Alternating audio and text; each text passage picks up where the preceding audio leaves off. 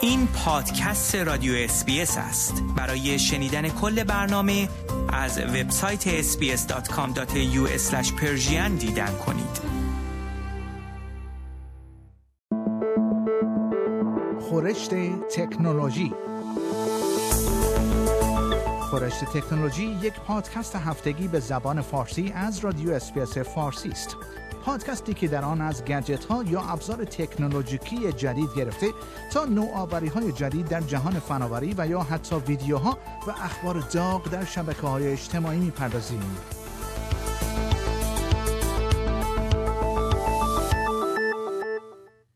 کمیسیون رقابت و مصرف کننده استرالیا شرکت آپتوس را به دادگاه خواهد برد.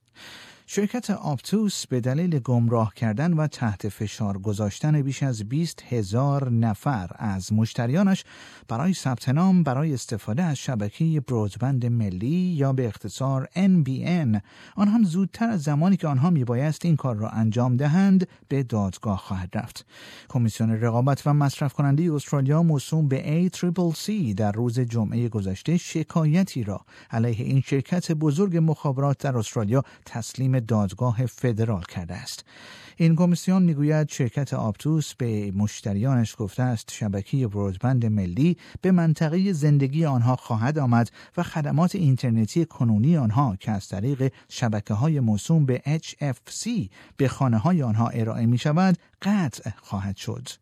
اما آنگونه که کمیسیون مذکور می‌گوید چارچوب زمانی که شرکت آپتوس به مشتریانش اعلام کرده است به مراتب زودتر از زمانی بوده که مشتریان به واسطه مندرجات قراردادهای خود مجاز به لغو خدمات خود بودند. کمیسیون رقابت و مصرف کننده استرالیا می‌گوید شرکت آپتوس حتی به مشتریانش گفته است خدمات آنها ظرف مدت سی روز قطع خواهد شد.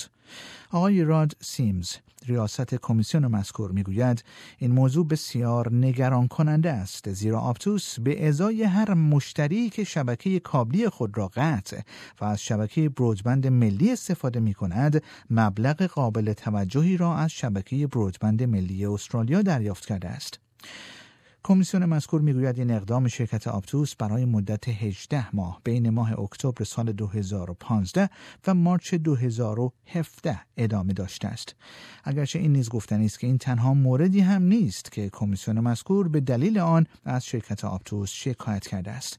آنگونه که کمیسیون رقابت و مصرف کننده استرالیا می‌گوید شرکت آپتوس همچنین بین ماه اکتبر سال 2015 و سپتامبر 2016 مشتریانش را گمراه کرده است. این کمیسیون می‌گوید آپتوس در این محدوده زمانی مشتریان را گمراه کرده تا فکر کنند آنها نمی‌توانند از طریق رقبای این شرکت به شبکه برودبند ملی متصل شوند و با آنکه مشتریان در واقع این حق را داشته اند تا با هر یک از شرکت های مخابراتی قرارداد عقد کنند اما آپتوس شرایطی را ایجاد کرده تا مشتریان فکر کنند که باید فقط با آپتوس در خصوص دریافت خدمات شبکه برودبند ملی استرالیا قرارداد ببندند.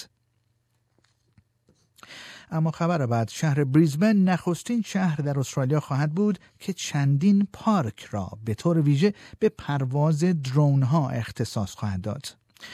به موجب برنامه‌ای که باید گفت نخستین در نوع خود در استرالیا محسوب می شود چندین منطقه مخصوص درون ها یا به زبان دیگر ابزارهای پرنده کنترل از راه دور در سرتاسر سر شهر بریزبن مرکز ایالت کوینزلند مشخص خواهد شد.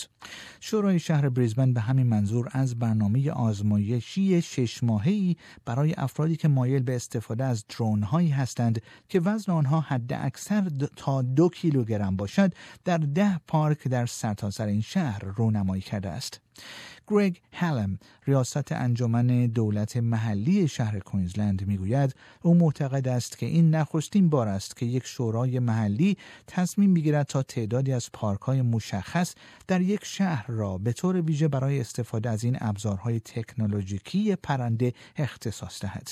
او می‌گوید ما از این نکته آگاه هستیم که برخی نگرانی ها پیرامون موضوع حریم خصوصی در این فضا و همچنین خطرات و تمهیدات زمانتی برای شوراهایی که به ساکنین اجازه استفاده از این ابزارها در اماکن عمومی آن هم به این نحو را می‌دهند وجود دارد که باید در نظر گرفته شود.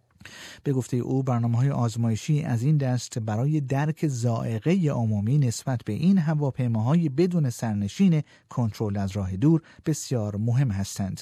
آن هم بگونه ای که مقامات بتوانند بر استفاده آنها نظارت داشته باشند و در این حال تمایل خود نسبت به استفاده از این فناوری جدید را نشان دهند که در دراز مدت ممکن است حتی به نفع دولت محلی نیز باشد. گفتنی است فروش این ابزارهای پرنده که از آنها هم برای مصارف تفریحی و هم مقاصد تبلیغاتی استفاده می شود از سال 2013 تا کنون رشد ثابتی داشته است. بر اساس گزارش بیزنس اینسایدر تخمین زده می شود که فروش بین المللی drone ها از 8 میلیارد دلار در سال گذشته به 12 میلیارد دلار در سال 2021 افزایش پیدا کند. و خبر دیگر. دادگاه می‌گوید شرکت اوبر ضمن استفاده از عوامل مخفی اقدام به سرقت اسرار رقبای خود کرده است. بر اساس نامه‌ای که در روز جمعه گذشته اجازه انتشار آن توسط یک دادگاه در ایالات متحده آمریکا صادر شده است شرکت اوبر با تأسیس یک واحد پنهانی و همچنین رشوه به مقامات خارجی اقدام به سرقت اسرار رقبای خود و همچنین مشارکت در نظارت‌های مخفیانه کرده است. انتشار این نامه را باید در شمار شواهدی بسیار مهم در نزاع حقوقی شرکت اوبر و شرکت ویمو دانست شرکتی که در زمینه خودروهای خودران بدون راننده فعالیت می کند و مدتی است شرکت اوبر را به سرقت فناوری هایش متهم می کند. این نامه توسط تعدادی از وکلا که نمایندگی یکی از کارکنان پیشین اوبر را بر عهده دارند ارسال شده است. این نامه در واقع در ماه می به اوبر فرستاده شده بود اما تا کنون به صورت عمومی منتشر نشده بود. و در همین حال شرکت اوبر نیز در اطلاعیه ای گفته است با آنکه ما با دلایل و مدارک کلیه ادعاهای مطرح شده در این نامه به خصوص هر گونه ادعای پیرامون شرکت ویمو را انکار نکرده ایم اما مدیریت اوبر این نکته را به سراحت اعلام کرده که این شرکت برای حرکت به سمت جلو به صورتی منصفانه و صادقانه و بر مبنای ایده ها و فناوری خود رقابت خواهد کرد. و خبر بعد پنتاگون می‌گوید یک برنامه چند میلیون دلاری ویژه را درباره یو ها اداره می کند. پنتاگون مقر اصلی وزارت دفاع ایالات متحده آمریکا به تازگی پذیرفته است که این وزارت میلیون ها دلار در سال صرف یک برنامه پنهانی برای انجام تحقیقات پیرامون UFO ها می کند. این برنامه که وزارت دفاع ایالات متحده آمریکا برای نخستین بار آن را تایید کرده است به صورت رسمی در سال 2012 به پایان رسیده است اما به گزارش نیویورک تایمز این برنامه هنوز پایان پیدا نکرده است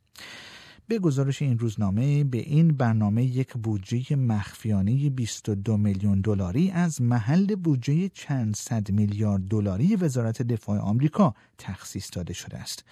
نیویورک تایمز در گزارش خود نوشته است بخش عمده این بودجه به یک شرکت تحقیقاتی فضایی که توسط رابرت بیگلو میلیاردر نامدار اداره می شود پرداخت شده است. فردی که به وجود موجودات ناشناخته فضایی باور دارد. این پادکست رادیو SBS بود برای کسب اطلاعات بیشتر از وبسایت sbs.com.au دیدن کرده و یا اپ SBS Radio را دانلود کنید